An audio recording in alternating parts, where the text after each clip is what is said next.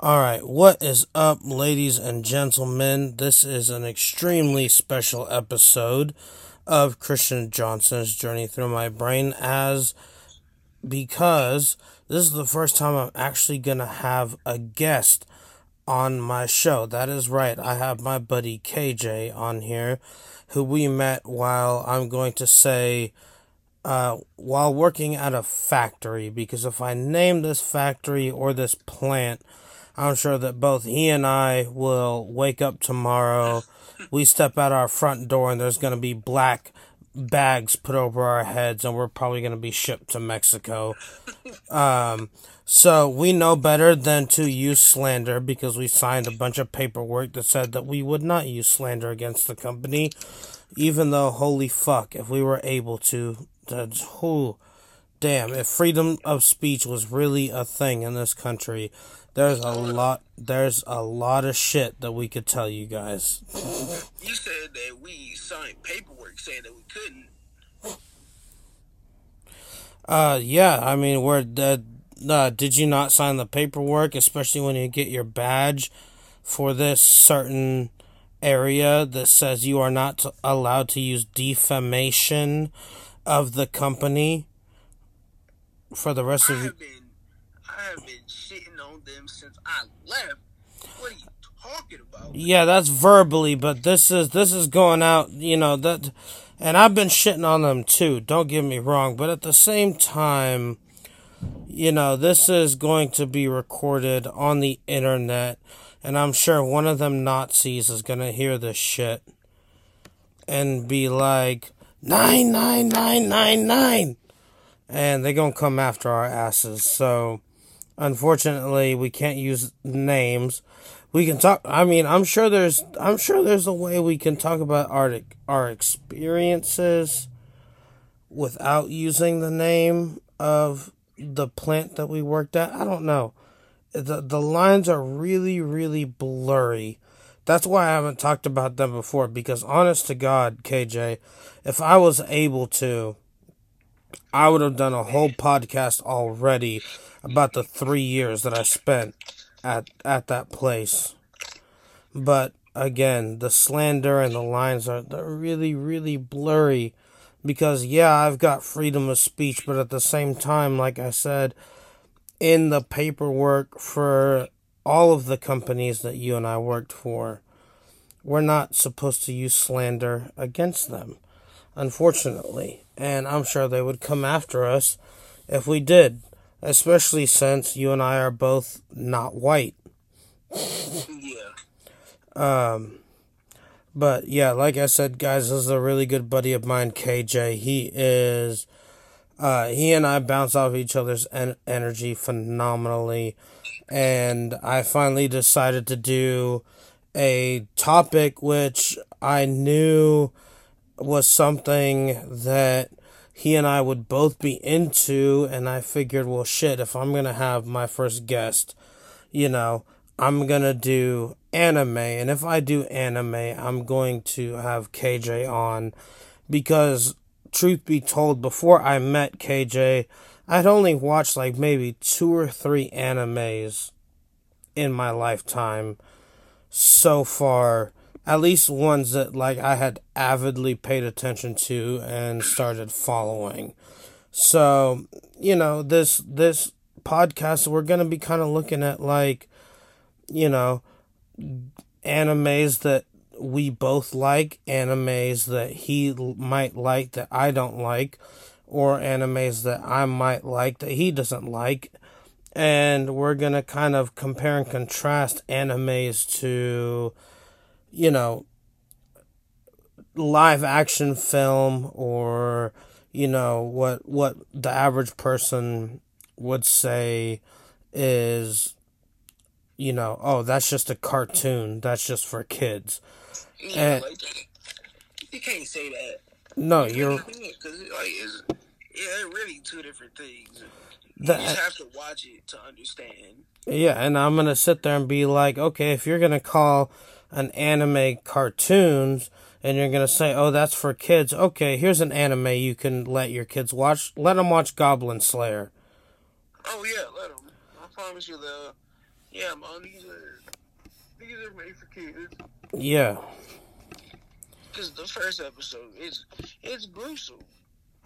Yeah, it is gruesome, and not only that, but you fucking you literally see somebody get raped, and I hadn't seen that in a fucking anime before. I hadn't seen that shit, and that's and you know that's me personally. I'm going to.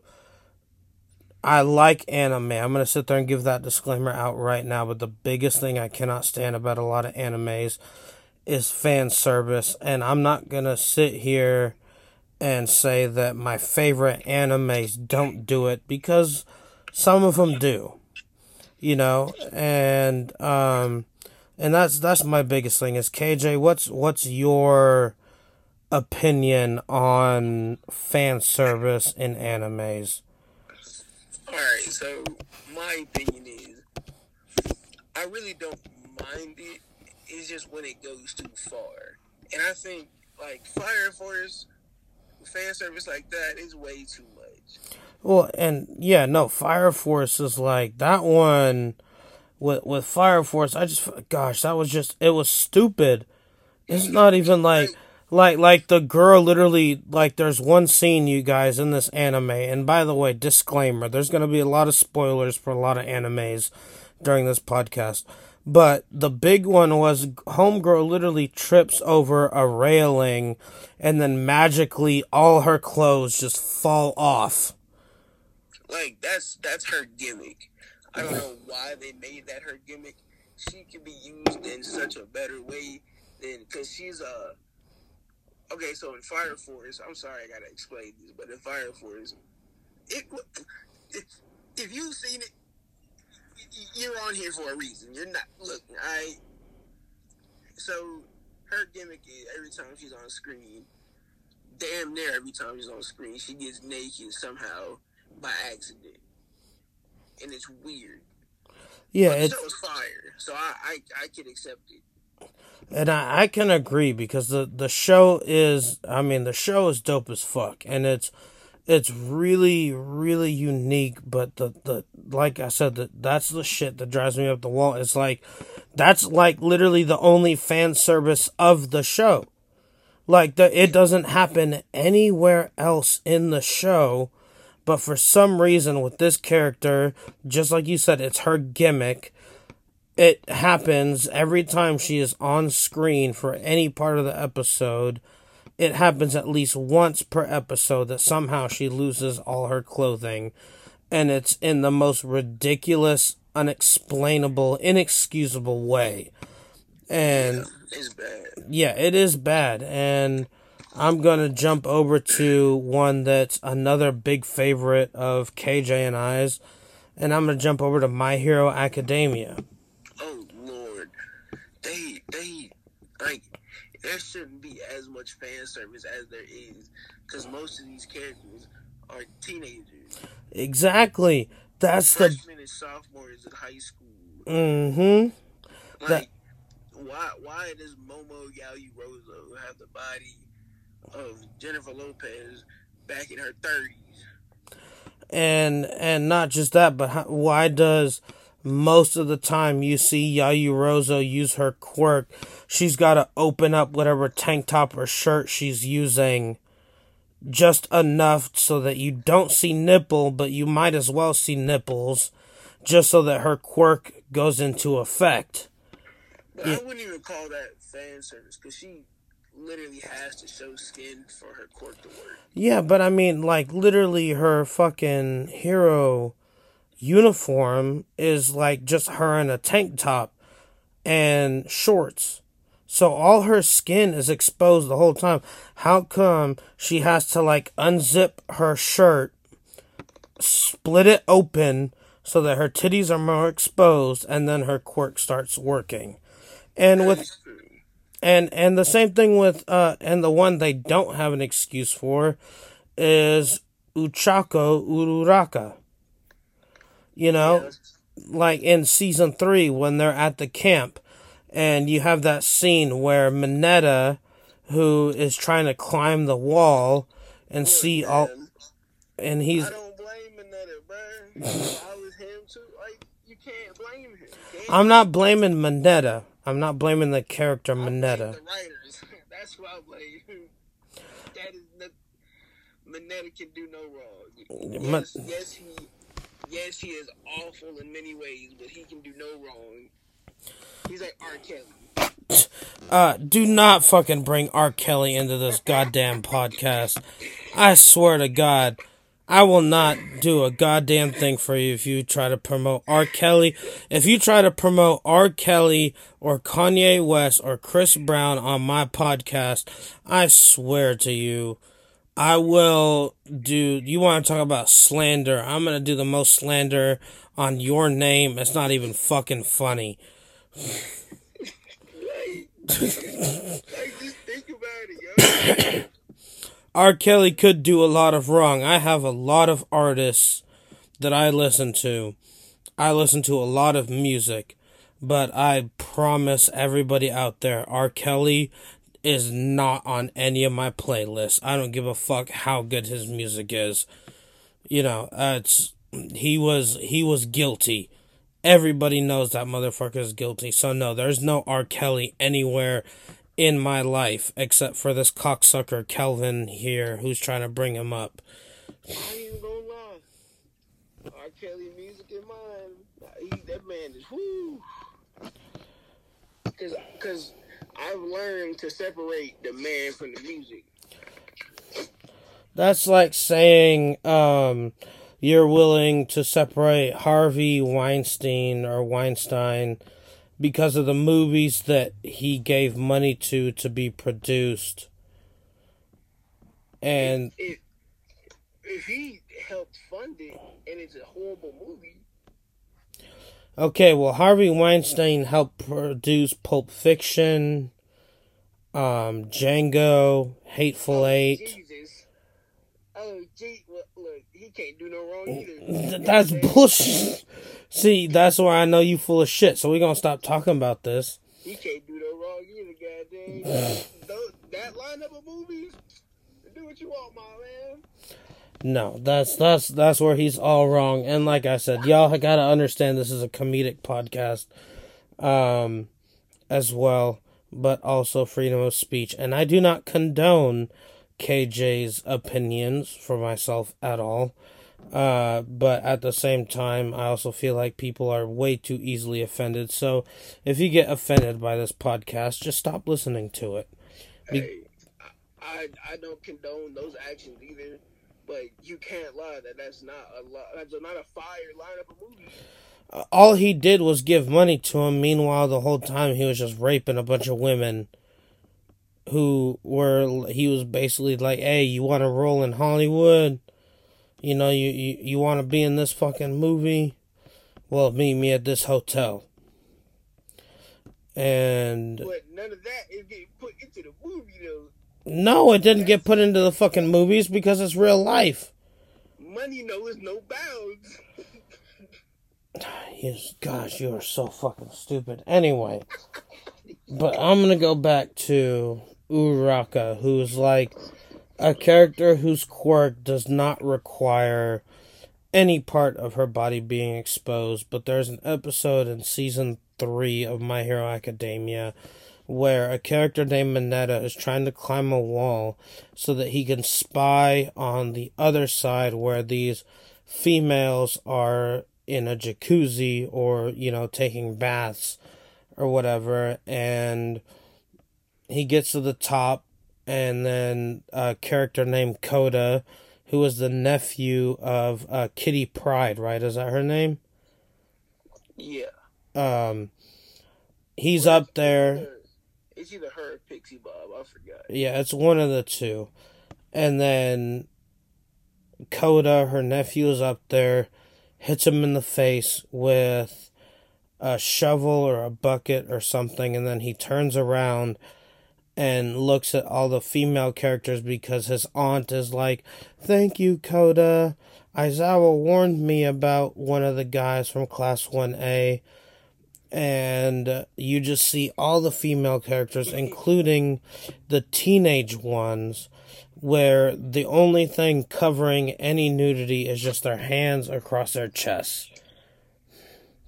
and you literally see everything else. And and it's something that happens, like I said, in a lot of animes. In Japan, I don't know what the hell you got going on. Hey, I'm not gonna lie. One of my favorite shows right now is damn near only fan service because it's extremely funny. Are you talking about Konosuba? Yes.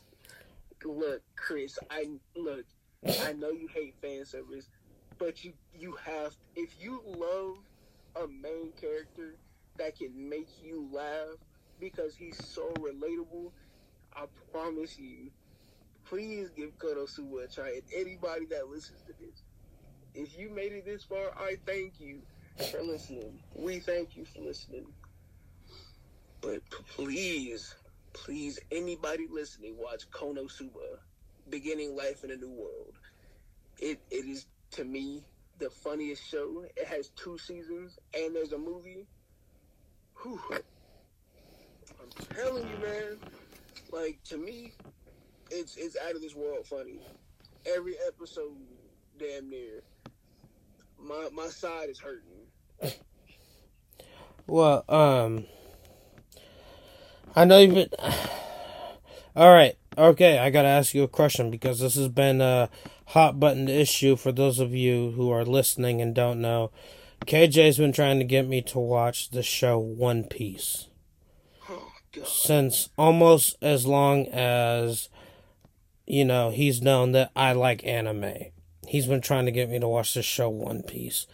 Now I gave it like I think five or six episodes because the anime was on Netflix and it was the you know it was the sub version version, but I I was just I, it's just too fucking happy go lucky for me. So KJ, I'm gonna put this on you right now. I'm gonna put you on blast. You get to choose one: Konosuba or One Piece. Oh, see, I feel like the One Piece art style because it, it takes a minute to like really start like improving, like quality wise.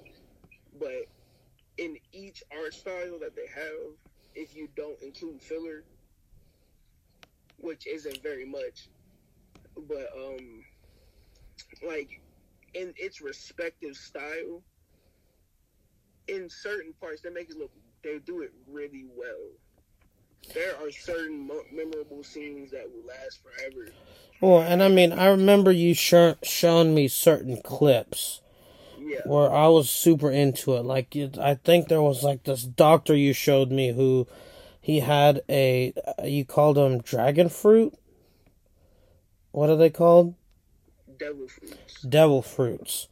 And you showed me one where this guy is basically like able to make a room and then he has a sword and then he's literally able to chop everything. His Well- name is uh Trafalgar D. Law. That's that's that man. He's like the Levi of One Piece. And we're we're gonna get to that show in just a minute because I know that's the show that we're probably gonna spend a lot of time talking about. Yeah, But but he and him and Levi have the same voice actor, so it's perfect. oh shit, I did not know that. Yeah, they got the same voice actor. Yeah, no, and you showed me that scene where he's just like he he's with somebody in the same room as him and he's like please lay flat on the ground. And then there's this guy who has a devil fruit that like basically he's like I'm to say it he looks like he's all in blackface but I guess it's armor. Oh yeah, and uh, yeah go ahead. it's uh so in One Piece there are there are three main types of like powers. There's Haki, which every living thing has Haki. There's observation Haki, where you can like it's like uh like when you can feel something coming, feel a like a strong enemy coming or a presence like like have y'all ever got gotten that feeling of like you're being watched like that? mhm Um, there's armament Haki, which allows you to harden your skin with like a it like coats your skin in like a hardening material to where you can harden things that you touch and use your devil fruit with too. That that might have just been confusing as hell. I'm sorry about that. One. No, you're good. No, you you explained it just fine. And uh, so just to And then oh, go ahead. There's one more. Um, and then there's Conqueror's Haki, which very few get. It's like um, the stronger your will is, the stronger it becomes. And all three of these powers um, will increase with battle experience. You know what I'm saying? So the Hmm. more you use it, the stronger to become like observation Haki, you can see like you have a little bit of foresight. Hmm. The armament Haki, you can like put like a force field around you of armament Haki, and like like use like an external piece of Haki. You know what I'm saying? Hmm. So it almost it almost sounds like it almost sounds like the Nen abilities from Hunter x Hunter, except it's a It's fruit. it's like a Haki around your body. That yeah, that makes sense. But anyway, like I said, guys, he's he's shown me some clips of One Piece where I'm just like, okay, I can get into this. But then he's also shown me some other clips or talked to me about some other segments, and I'm just like, I can't do it. But at the same time, he's trying to get he's been also trying to get me to watch Konosuba for a while. Not as long as he's been trying to get me to watch One Piece, but at the same time, if it's littered with fan service, I might just have to go with fucking One Piece. I'm gonna bite the bullet and just watch One Piece and Like, forget about it. Chris, I'm telling you, even though the fan service is bad, it's so funny because this is how I I could imagine there being something like this in real life. I could imagine seeing firsthand accounts of everything that happened because it's just that funny. Hmm. Yeah, but at the same time, so let's let's go back over this. Let's say, what are the ages or of the characters that this is happening to? Is this another My Hero incident? Okay, hold up, hold up. Let me, because I know I just want to make sure I'm getting it right. Now, like, cause I can let a lot of shit go, but it's just when it comes to, and I hate to say it because I know I was slandering the people that call anime cartoons, but I'm gonna sit here and say this: when it comes to anything animation, and you're sexualizing a character, especially ones who are underage, is when I have issue and and one of the one of the biggest points of this is um Hunter x Hunter. There is a character named Hisoka who he's I mean he's a beast. He is an absolute beast and this guy is literally like if they were to make an a Japanese Joker, Hisoka is pretty much who this guy is. Like and he's just he's an all-around beast. But then as the show progresses, you kind of get little hints here and there like okay, even for your character that's a little funky and there's at one point where the main protagonist Gon in this show faces off against him in the um, Tower of Heaven arena, and he is being beaten up by Gon, and he's just like moaning, like he's not even screaming out in pain, he's moaning, and then he's just like, "Oh, I can't wait to break you." hold up. What? You're taking that out of context. That is not out of context. Is that not what happens? He's he's he's literally Gon is literally throwing punches at Hisoka, beating the shit out of him, and then Hisoka's like, "Oh, I can't wait to break you. That's exactly how he says You it. can't, you can't use that. You could use something else. I know exactly what you're going to talk about, which is the next one I was going to talk about, which is they're in this game. What's the name hold of up, the? Hold up. Let me let me explain this one first. Okay, go ahead. Okay. So, no, Hisoka and Gon are basically like Hisoka wants to see Gon at his full potential, Mhm. and like he he really wants. He sees potential. He probably knows who Gon's dad is, so that's why he wants to see the potential. But it's like you you can't say that because he was just like he's getting stronger. Hell yeah. That's not. That is not the context of that gets- scene he gets horny whatsoever.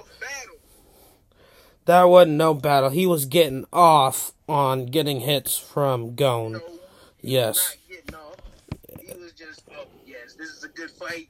No. I'm the progress. Well, well, the the creators of the show and the writer of the manga could have represented it in a whole different way. But there's another scene, my ladies that's, and that's the best way to do it in his character. no, it's it's not. He could have sat there and been like, taken the hits, landed, wiped some blood off of his face, and been like. You have definitely improved, or some shit like. He could have done it. They could have done it a whole hell of a lot better than him moaning with each punch. That's not something Hisoka would do because we know Hisoka is a raw man. He's a fucking pedophile, is what he No, is. No, he is not. Oh, okay. everybody, don't let him. Don't let him. Okay, he might be, but Y'all hear that shit, right? I might, I might, yeah, Hisoka might be. And there's a reason, and I'm gonna cut KJ off here, is there is, like I said, I love this anime, and this was one of those, almost like One Piece, I didn't think I would like because it just had too much of a happy-go-lucky but feel. You see how dark it turns. Yeah, it, you, you, quick. yeah, you gotta you gotta give it some patience. But once you get to like, especially once you get to the Phantom Troop arc, that's when shit really starts to go down. Even even in the um even in the exam stuff, it was getting dark. Yeah, Remember the prison where Killua took that man's heart? yeah, exactly. Yeah, we're we're and you and you see how much of a boss Killua is or really is for the first time, and this guy's just like, oh, I've murdered this many fucking people, and Killua is like, let me take him, and then. And then you get to like the graduation stuff where they have to face off against each other. And then when it when I, where I really feel like it gets dark is when Gon, Kurapika, and who's the other guy who's stupid as fuck, but he's really funny. Leorio. Leorio. Leorio was a good character. He, but he disap. Okay, can I? All right. Spoiler alert again. This episode's gonna be full of spoiler alerts. I was high key kind of pissed off, and you know I just recently finished the show, KJ. I was high key kind of pissed off that they are sitting there trying to call Kurapika, and he sees his phone ringing, and he just looks at it and then just closes his eyes and lowers his head. And think that man has a lot on his plate right now. Well, I mean, and they were sitting there trying to resolve a lot of fucking problems. You know, and it, it and it started off with picking the chairman for the hunters. And Netero, I gotta get ooh. Netero is that man. Dude's Nen ability is literally like, oh, my heart stops. Here's a fucking nuclear bomb. Like that's that's not his Nen ability. That was just Oh. his heart. Yeah. They knew if Netero can't take him out, then we're going to die if it doesn't die. hmm So we're gonna have a fail-safe plan just in case. Because I'll be damned if if he dies, we're fucked. What's his What's his name called? One thousand hands or one thousand? uh, uh, a hundred spot, something like that.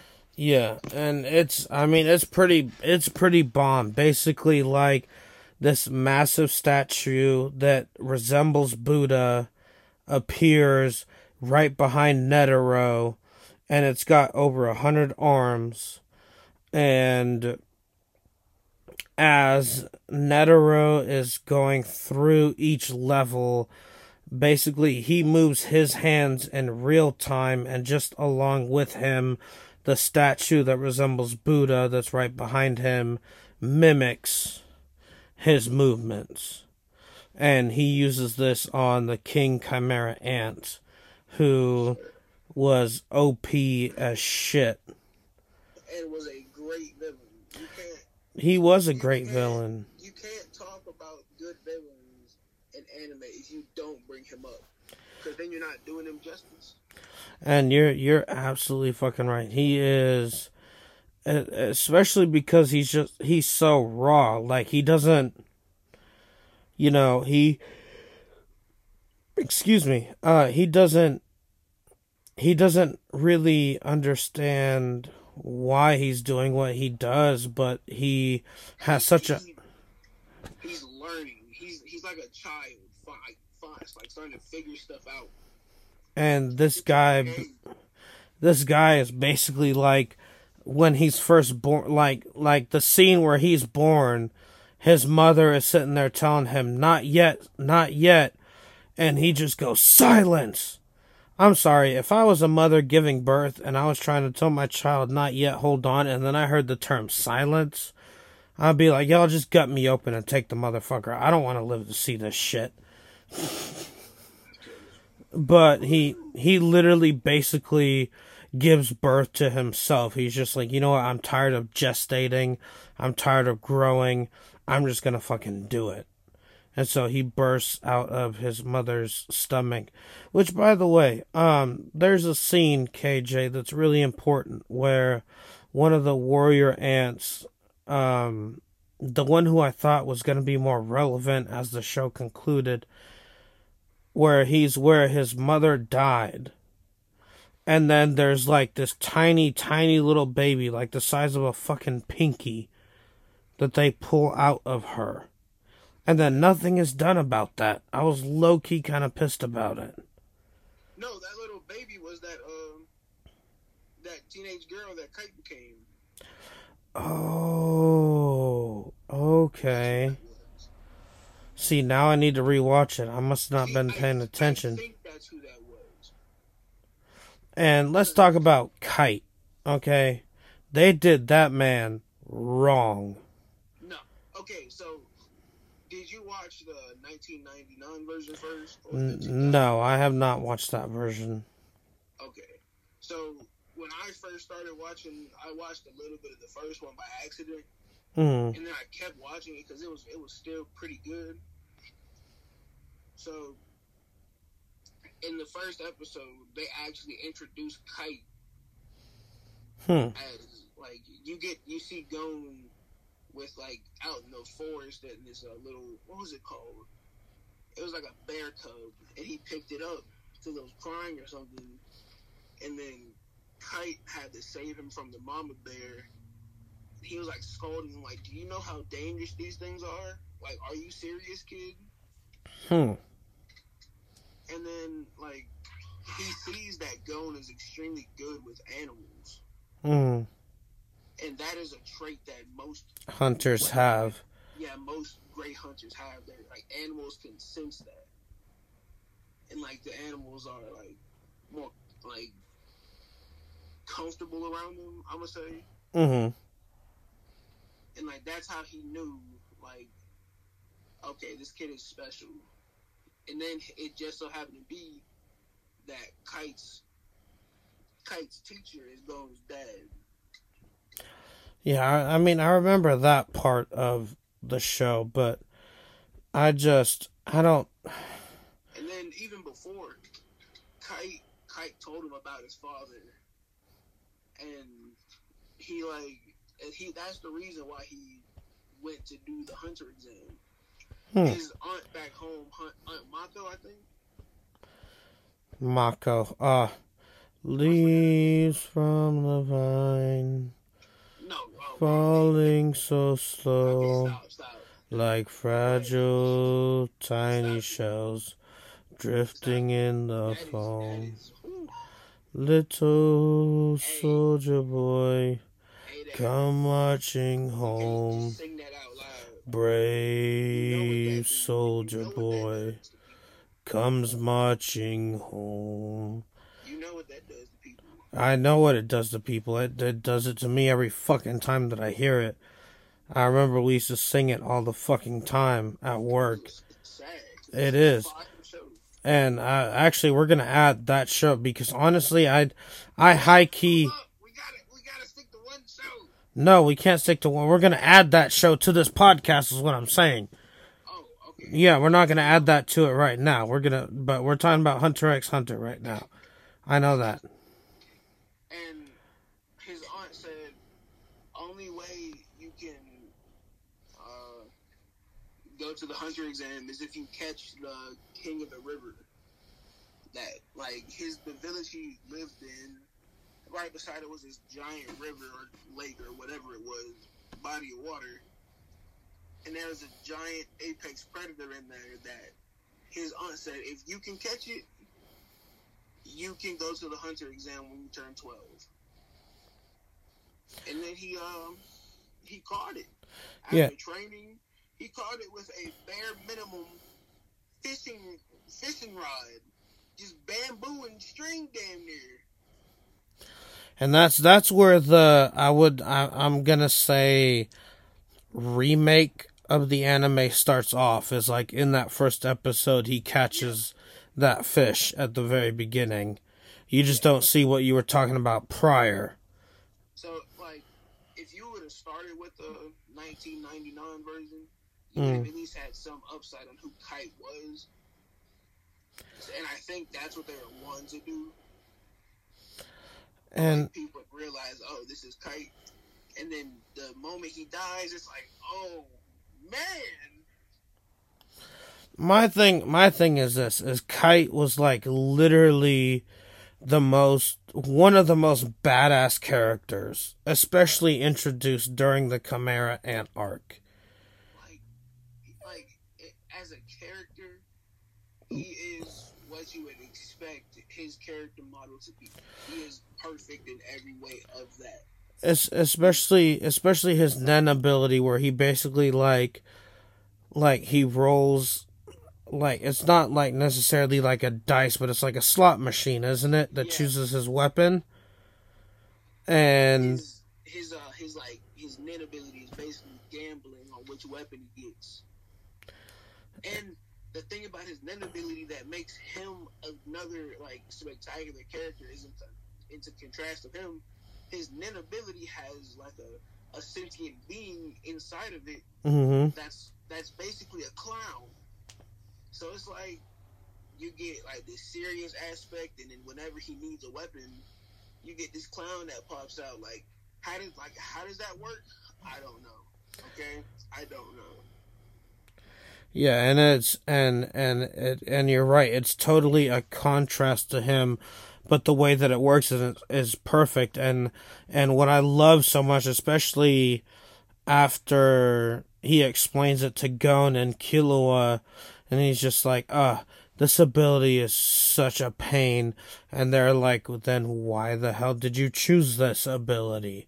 Like, you know, because obviously everybody kind of develops their Nen ability on their own, but obviously every Nen has a give and a take. You know, you can't you just like Kurapika's Nen, for example, which is called Emperor Time, right? That's that's Kurapika's yeah. And basically his is he is basically able to master all forms of Nen only while fighting these certain characters called or these certain group of people called the Phantom Troop. But for, if he doesn't obey that rule that he set himself, he himself will die. and and then on and then on top of that, for every minute that he uses his ability, it takes a year off his life.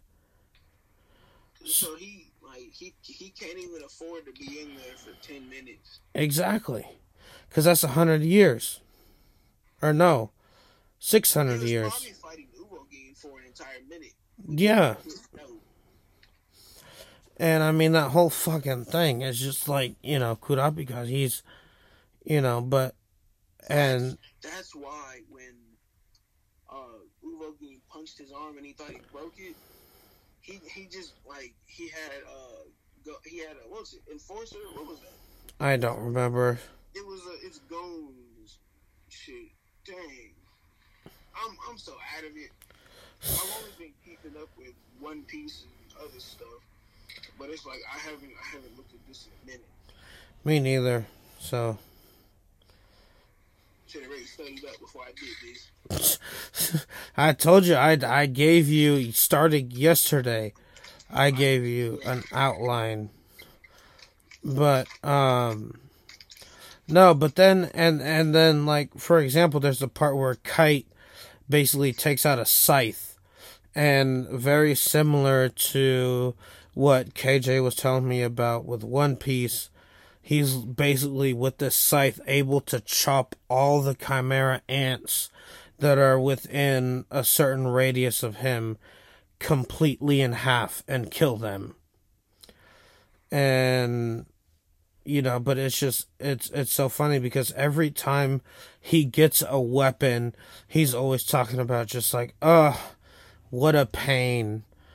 And you're sitting and just like going in Killua because they do it I think two or three times where they're just like, "Then why did you choose this ability?" Yeah, and it's just one of those things and um and truth be told hunter x hunter is probably the most i'm gonna say unique anime that i've watched and huh You haven't watched One Piece.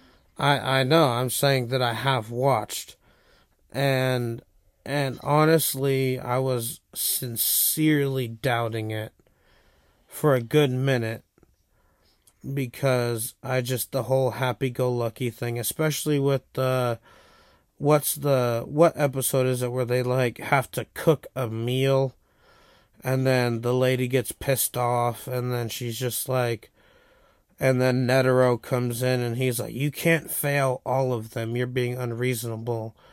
And so she's like, Fine, go capture these eggs from these spiders. And, you know, and it, it's, it, just has, the spider hawk eggs. yeah, the spider hawks. And the whole thing, you're just like, you know, it's, it, it's, it's got like a kid like feel to it, but then you get 15, 20 episodes further, and you're just like, oh, damn. Especially. All right, go ahead. way to explain it in the best way possible. Okay. The story progresses with how the main character is like transforming. That's a good first- point. At first, he's an innocent little kid, and like we go through the trauma that he's experiencing. Like in the Hunter exam, he saw Hik- Hikusa kill multiple people. Mm hmm And, but at the same time, it's not against the rules in the Hunter exam. May the weak prevail, or may may the weak die and the strong prevail. That's exactly what it is. Gon almost got killed himself a couple of times.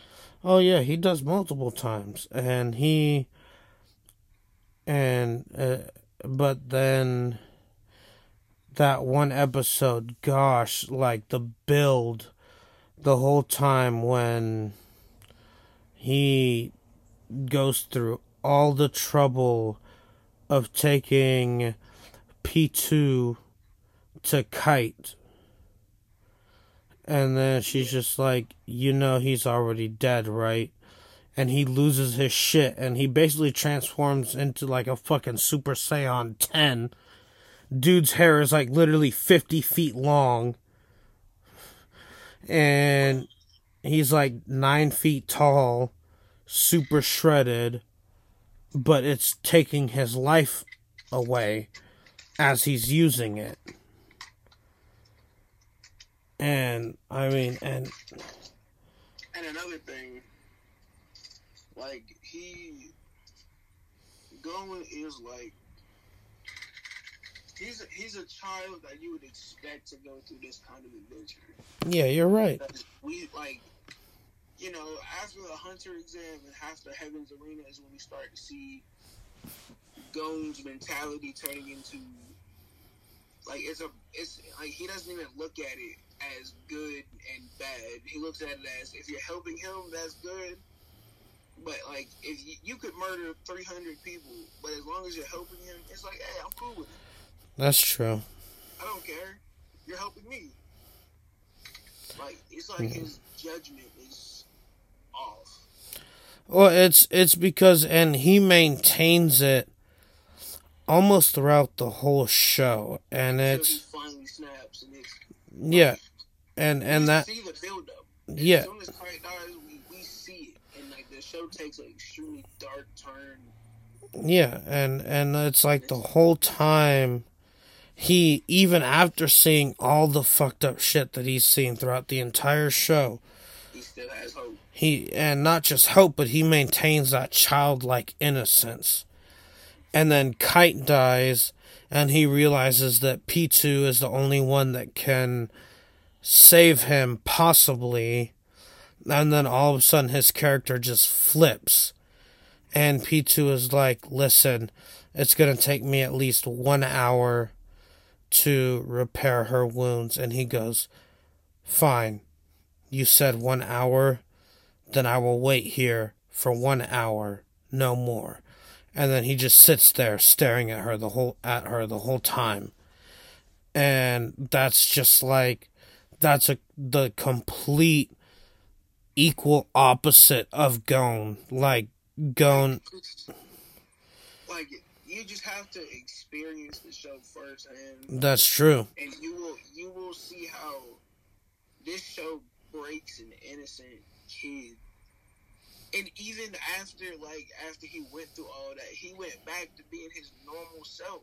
Yeah.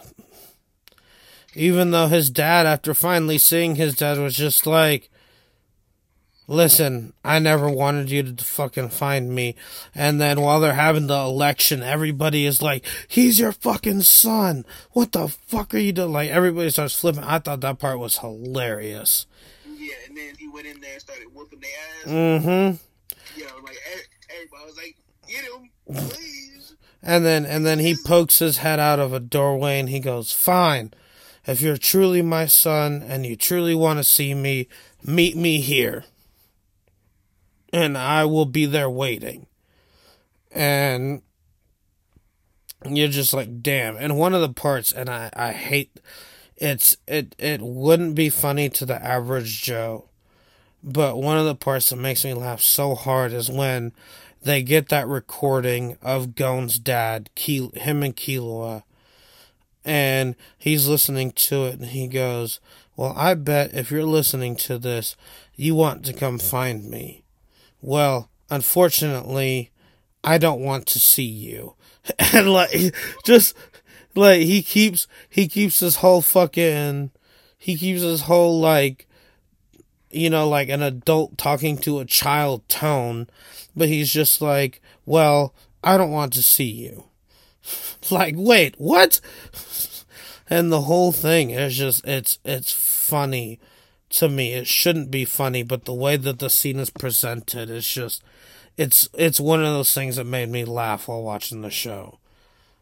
Um, but it's, gosh, guys, it's, like I said, the most unique anime I have ever seen.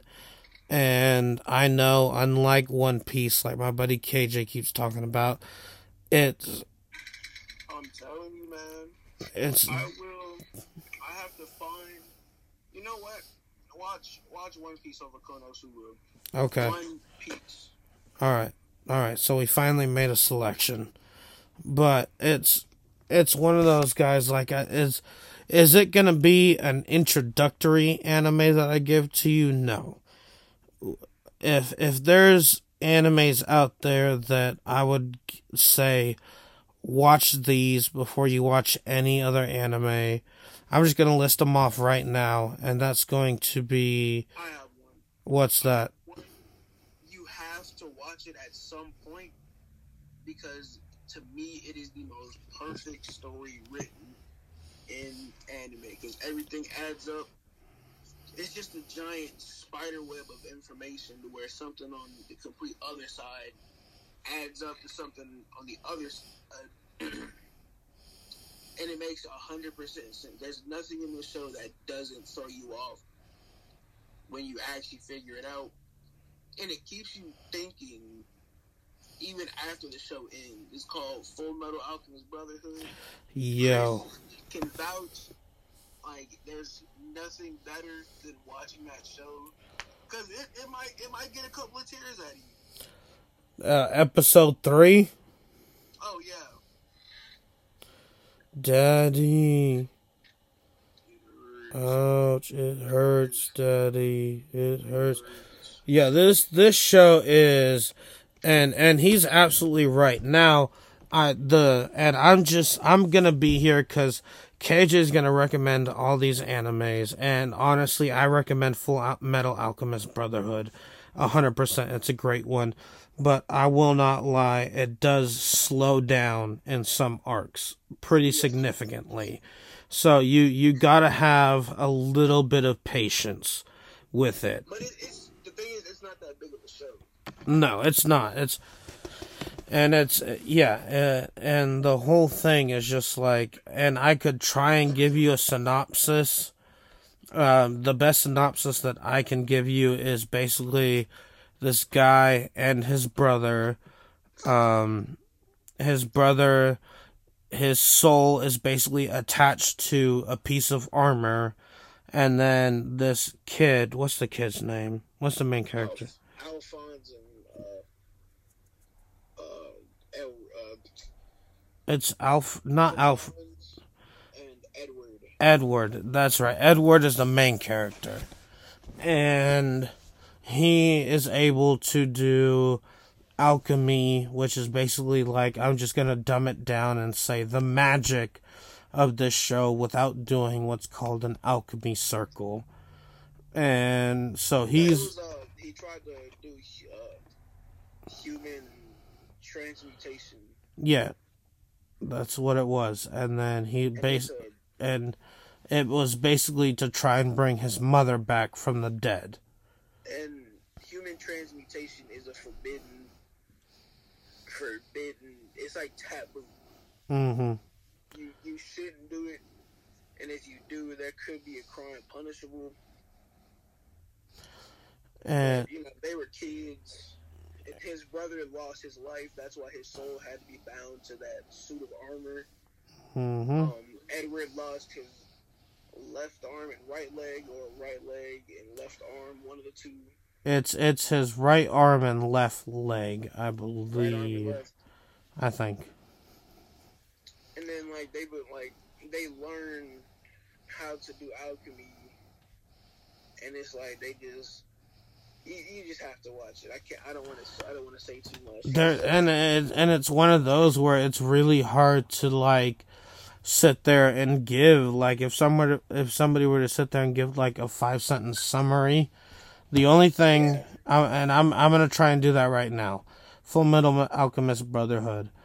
Two brothers, Edward and Alphonse, become extremely popular alchemists after trying to revive their mom from the dead using human transmutation, which results in Alphonse being trapped in a suit of armor and Edward losing his right arm, left leg. But they still do not stop on their quest to be able to use human transmutation to bring somebody back from the dead. And I'm going to stop there because I go any further than that, then I'm going to keep going. Yeah. And it's, but it's, it's, it's a great, great show. That was one of the ones I binged during uh, the coronavirus shutdown at the plant that KJ and I worked at. Oh yes, it was incredible.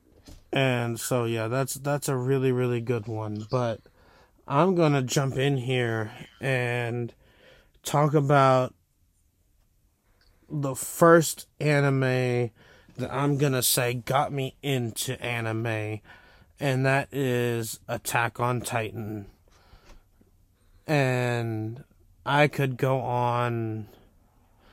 And Attack on Titan is one of those, especially when you get into the third season of the show.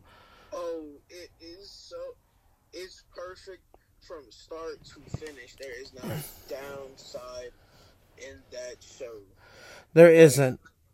And the the only thing that people might find a little funky is the Titans are naked, but they don't have any genitalia. They're Okay, like, yeah, but, can see that. but like other than that, there's it's. I have zero negative to say about this show, other than that one thing. That that's the one downside I can say I could find in that show. Um, there's, there's nothing really no. much to say bad about the show in general. unless you unless you talk about Jesse, who was pissed off that they that season three and four are just basically like Nazism. Yeah, that's it's it's you know it is what it is. Yeah, and you you can and I won't lie you guys, I won't lie my listeners. You can definitely see the similarities. But at the same time, the parts where you see the Nazism, it's not glorified like it's like it, it, it's you know the yeah, it's frowned upon, and you learn to hate the characters that are doing this to innocent characters. And and it's one of those shows where it's like again, I wish I could give you a kind of synopsis other than there's people who are basically giants and then people trapped in a set of castles and they're trying to kill these giants and they're trying to figure out where these giants are coming from. But at the same time, you get into season three, and basically, once you get halfway through season three, it's like everything you know is fucking wrong. Yeah, everything is every, nothing is what it's supposed to be. Everything is just all like nothing is like this is the perfect way to say every shit has hit the fan. What do we do? Yeah, exactly. And uh, there's a character, and we had mentioned him uh, earlier, Levi. Now, this guy is a character that I vibe with the most, and he is my favorite fucking character of this show, even though I know he's really, really generic. But this guy is basically like the biggest beast, biggest titan killer of the entire show. say biggest, 'cause- Oh, oh, he's not big, but he's the best. But okay, yeah, I see that. I see that. but this guy is like he's super quick. He is like unnaturally quick and all this crap and he doesn't show emotion very often at all Yeah, he doesn't. except for like maybe on four instances and I'm going to rate those instances from which I mean I'm going to say they're all great but you know I'm going to I'm to save the best one for the last and I'm pretty sure KJ is knows exactly which one I'm going to talk about I last. I already, I already know. but one of them is um just to give a little background there's a titan or there are titans who are actually intelligent. They're not stupid and they know exactly what they're doing and they're called the founding titans right KJ Those are the Titan shifters. the shifters or whatever The first one is the Yeah. And basically, they're the only, there's nine of them, and they're the only ones that can go from Titan to human and human to Titan. They're the only ones that can transform. Yeah. And the rest of them are basically stuck as Titans until they eat another one of those Titans, who are the intelligent ones. So you you have this female Titan who's trying to capture the main character, Eren. And Levi has like his best squad on the job.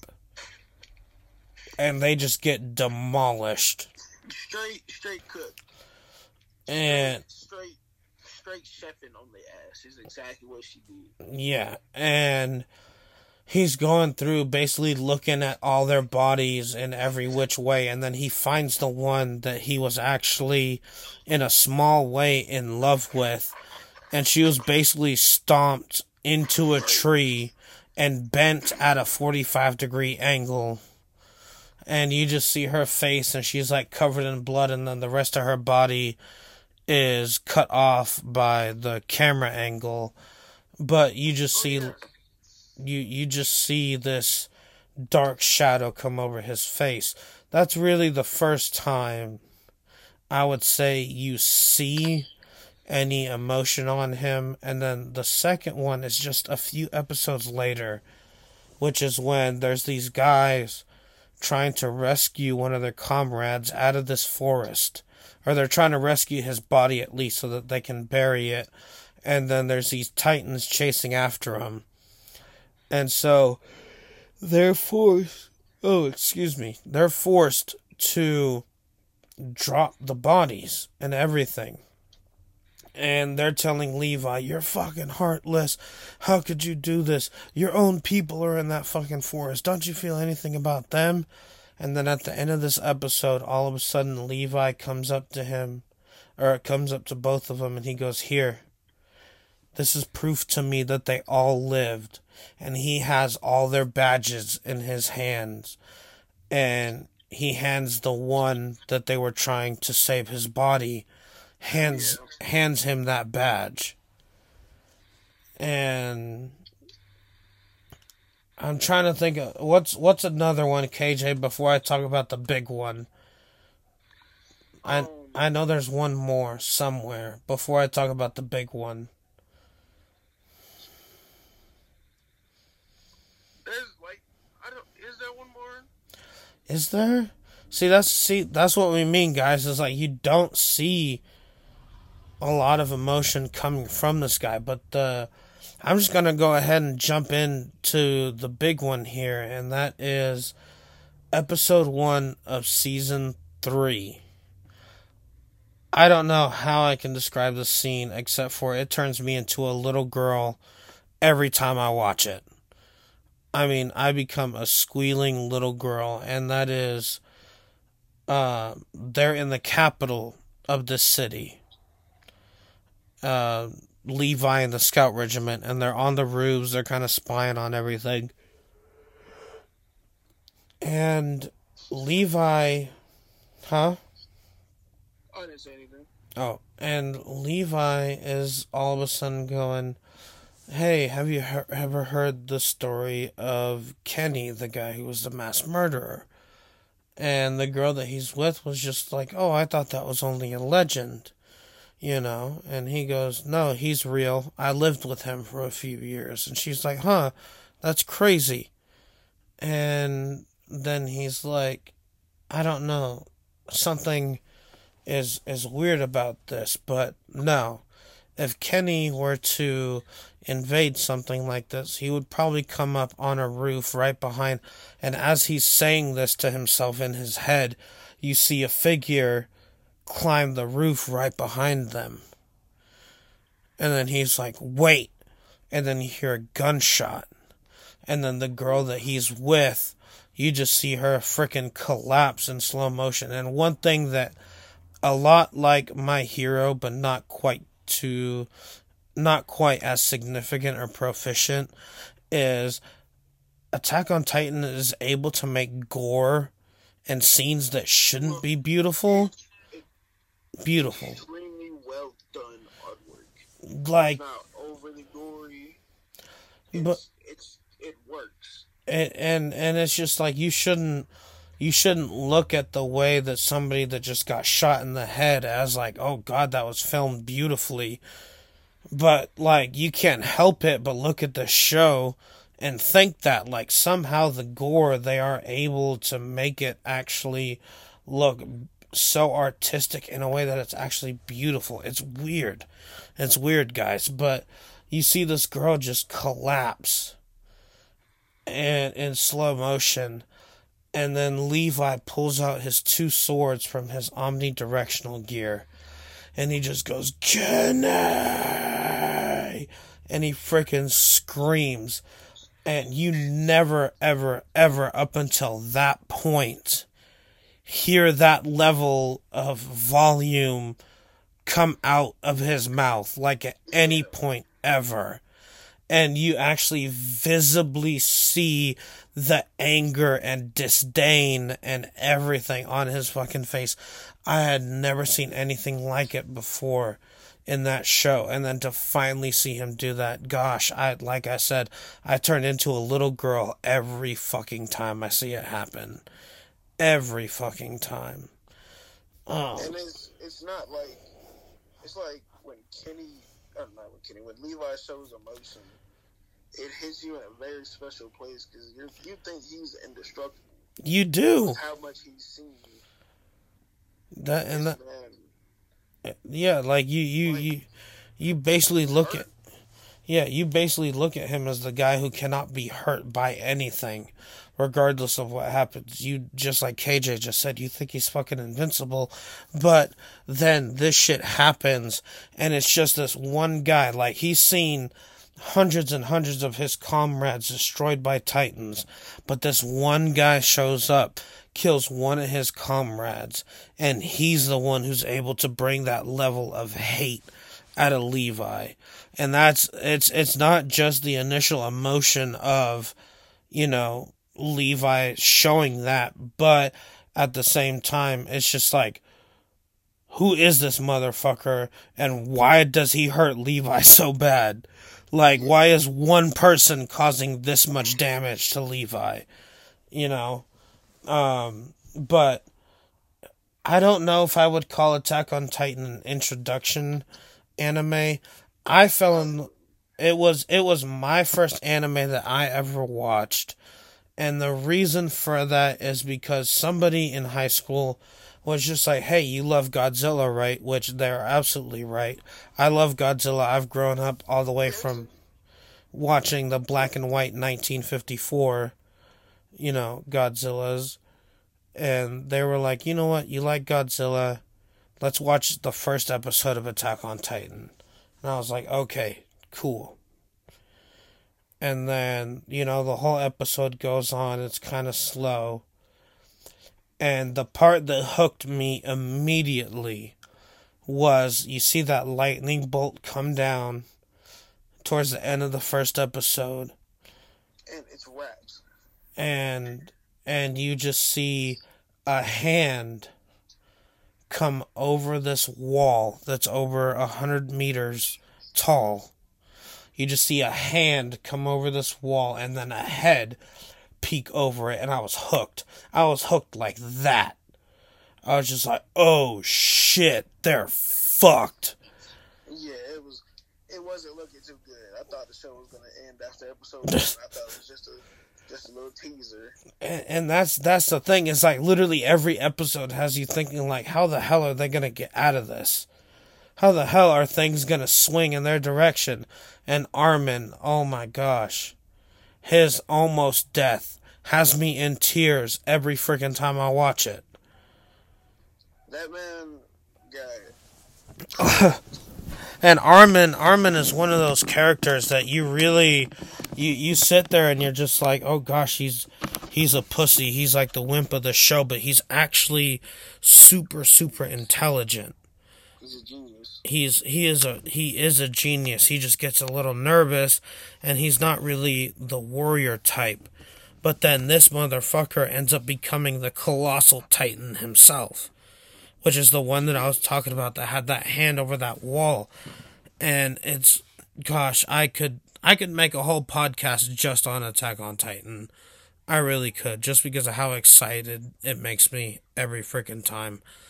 But you know, it's like I said, it's it's one of those I don't know. I highly highly recommend it. But I don't know if I would put that as your first anime. If I'm gonna put any anime as your first, there's gonna be one of two, and we already talked about Full Metal, but I'm gonna transition into the last one here, and then we're gonna talk about Avatar: The Last Airbender, just because I feel like KJ and I have earned a good cry. Um, I can't do it today, Chris. Yes, you can. Let's do it. We can do it together. We can do it. We can cry together You, I can't. about Uncle Iroh. All right. So we're gonna talk about um, another one that I think is a good introduction, and that is My Hero Academia. Now, I would put it. I would watch. I would. I would say Naruto is a better. that's a good one. That is a good one. I haven't watched Naruto yet, just because everybody says it's just filler hell, It, it is. And once you get past that, it's it's really not that bad. I but still I I couldn't really get into it, so I still gotta I still gotta watch that. but honestly, if you're looking for like and and My Hero Academia has a great balance of action that is serious, like people are actually fucking dying and this is real, and action that's just like, oh, this is for the school and this is for competitions.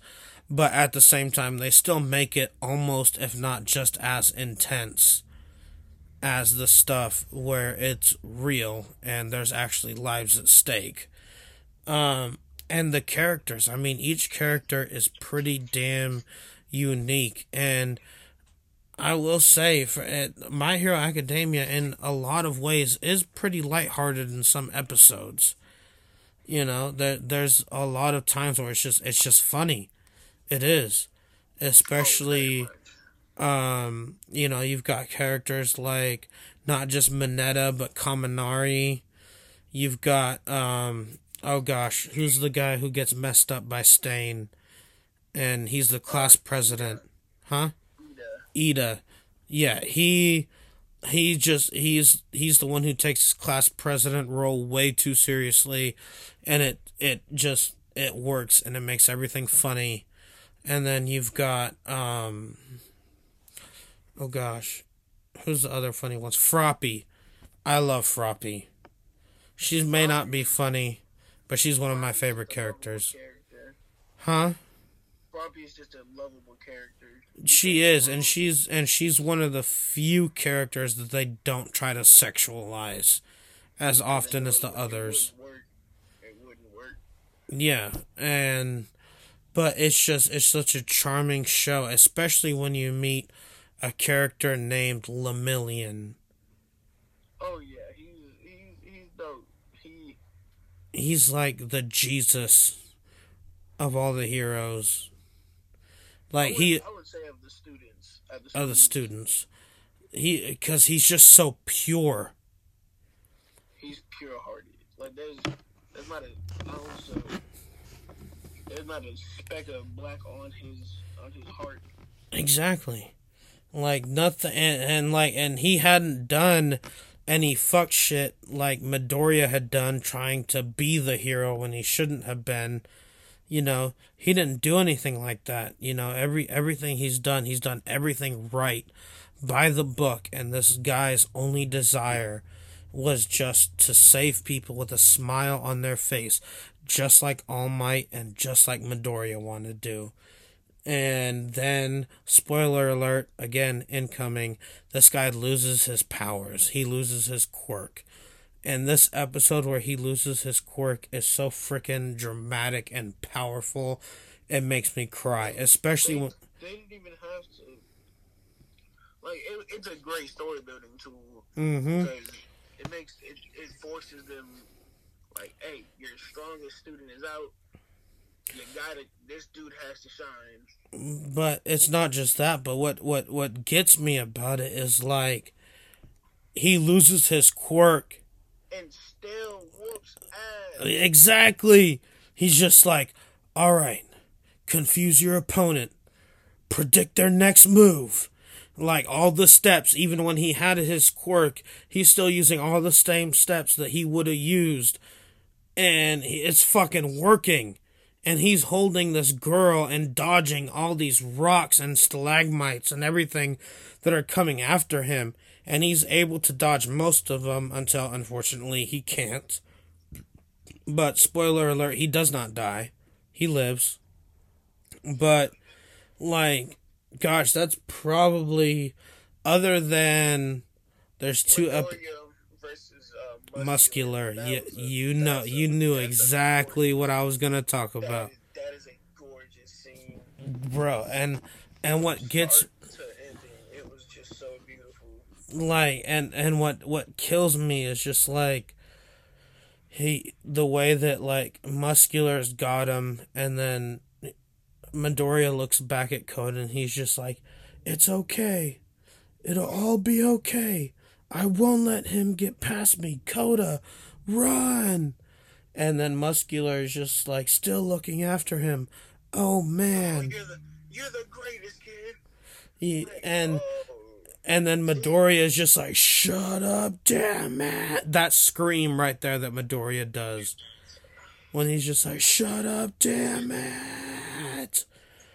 And then he just like basically pins him to the ground.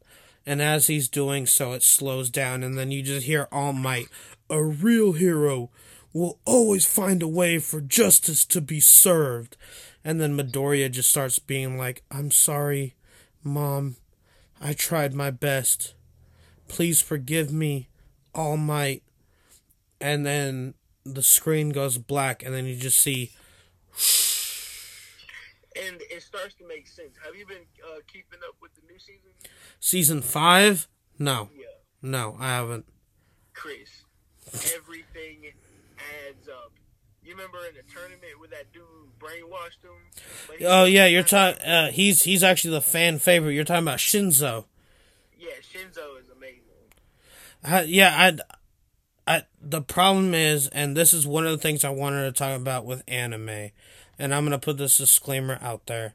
It's I like animes that are both sub, sub, and dub, I but fuck with, it has to be sub. but It, it, there's it certain there's some that can go dub.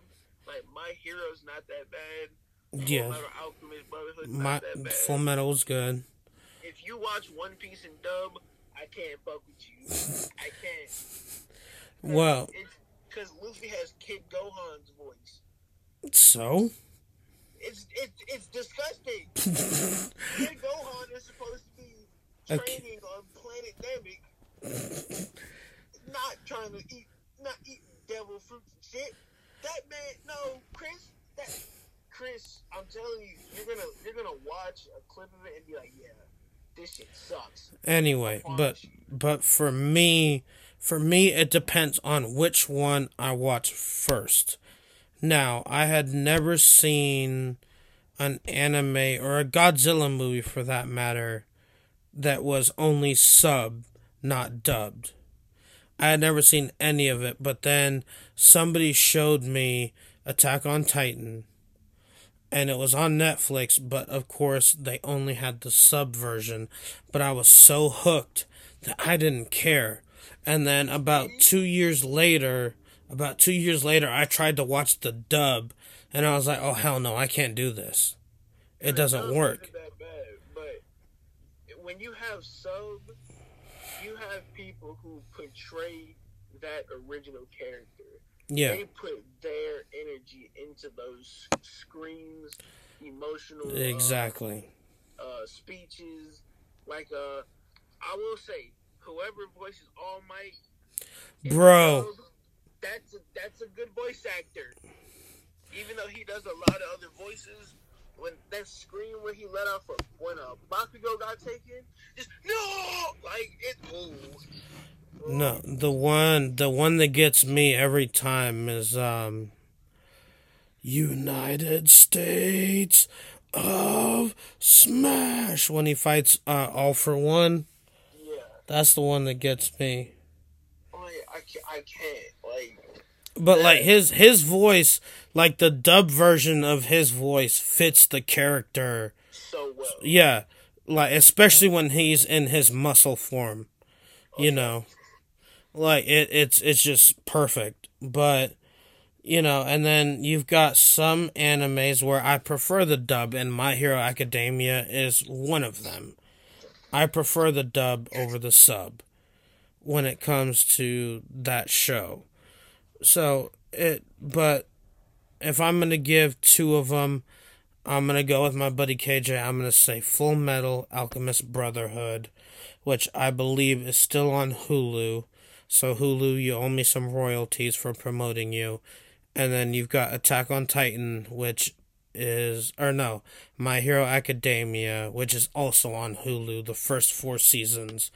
And the first four are all in dub, and then season five, which is just now airing, um, is only subbed. Yes, sir. I know you don't care about spoilers. Yeah. You gotta hear about the the past behind uh, One for All. Oh shit. So Deku found out. So they had another little tournament type type of thing, but it was like teams. I remember that, and it's Class One A against Class One B, right? Yeah, and Class One B is actually fire, dog. I I remember hearing about. I remember reading that like they they actually put up a fight this time Class around. 1B has some has some heavy hitters, but Bakugo's team swept them in, in less than five minutes. swept them. Hmm. It was it was the it was the fastest match. Ba- Bakugo went off. That was that was beautiful. Um, Have you seen A Tale of Two Heroes yet, no. bro? You got to. But continue. So, you know how the one for all power is like a stockpiling of the quirk passed down from people, and it gets stronger and stronger. As it's passed down, yeah. Um, they didn't they didn't mention that it also takes whoever the user is, it takes their quirk and passes that down too. Hmm. So, but when All Might had it, um, he couldn't access it because the time wasn't right for it to be accessed. Mm-hmm. Deku has six other quirks within his body. Oh shit. So, and like the thing about it is, like he he accidentally accessed one of them because in the in the tournament it's like team versus team, Yeah. and the objective is you your team you act as the heroes, the enemy team acts as the villains, and the same goes for them. They try to. It's like last team standing, but you have to put them in a cage to lock them up or knock them out. Mm-hmm. And the last team standing wins. Yeah. And he was he was trying to have like a a sneak attack to go up to him and capture this dude. And this this random quirk with these giant black tentacles came out of his hands and started destroying shit. and then, um, while this was happening, the user of that quirk, like, um, he was he, like he was uh visualizing the inside of the quirk where the other the other users had been, Yeah. and the user of that quirk spoke to him and said, "Yeah, you just used my quirk. It's called Black Whip." And like he said, yeah, like when I had it, it was strong, but the one that you have is way stronger than whatever I had. Hmm. He was like the third user of One for All or All for One. So Deku's got some strong quirks within his body. Damn. That he And just the- he just doesn't know about him. yeah. And the All for One or All Might didn't have a quirk. Yeah. So neither why- did Deku. Yeah. But the one before him, uh, Shigaraki's grandmother, Mm-hmm. had the pla- had the power to float. So Deku can technically fly. Technically, he can float on air and stuff. So Hmm. that's that's two of the powers that we know that he has within All for One or One for All. Hmm. Okay. All right. Well, I, like as soon as they come out with the dub, I mean, I'll check it out. It's just I watched the dub first, and it's really, really hard for me to watch the sub. I feel you. I feel you. Um, but we're gonna close with a, a tear jerker, everybody. Um, we, we can't do that today, Chris. I can't. and that is Avatar: The Last Airbender. A phenomenal show. It is Even great. though it's technically not an anime, if It's- you want to get into just great shows in general, I consider it one It's just because everything about the show is perfect. it is. Even Legend of Korra, the series after it, it's fire. Like And Legend of Korra is great, except for I can't stand book two and I can't stand book four. I only like book one and I love book three, especially with Zaheer, because Zaheer is a beast. But the reason why I call Avatar a tearjerker, well, I'm gonna say this first. If you're one of those people who's like, you're an in betweener, you know, they're all cartoons to you, or, you know, you don't know if you want to consider it an anime, or you don't know if you can get into anime. I think Avatar is one of those shows where it can bridge the gap between the two. If or um, Afro Samurai is another good one. or yeah, Afro Samurai is another one. But what makes this show so heartbreaking is there is a character who is the best character in the whole show, even in the second season or second show, second series, and that is Uncle Iroh, who is the brother of what's his name from the Fire Nation. Um, Ozai. Yeah, he's he's Ozai's older brother, and he's voiced. the he was the military general. Yeah, he's he's a general, and he's like super super strong firebender, but at the same time, he's got for being a firebender, for being a part of the Fire Nation. He's got throughout the show. You're just like, huh. He seems kind of light-hearted for being a firebender or being a firebender, a part of the Fire Nation. And you just kind of come to find out that he believes in the Avatar and the balance of, you know, the all the elements Yeah. and everything. And you find out that he actually saved the last two dragons in existence single handedly. So that the so that the Fire Nation wouldn't try to hunt them, Mm hmm. and they were the two original firebenders that uh, passed their secrets down through rituals and stuff. Instead of just Right. using hate, which is what Yeah. uh, Zuko. No, Ozai. no, not Ozai. Um, gosh. The one with the scar. Zuko, right? Yeah. Yeah, Zuko, he, you know, Zuko and Ozai, they use basically like the hate form of firebending, but then um, Zuko and Aang go s- find the last two dragons, the original firebending masters, and they're actually able to learn firebending in the way that it was originally intended. And Uncle Iroh would always say firebending comes from the heart. Mm-hmm. Firebending comes from clearing your chakra and letting the energy flow within you instead of hatred. Yeah.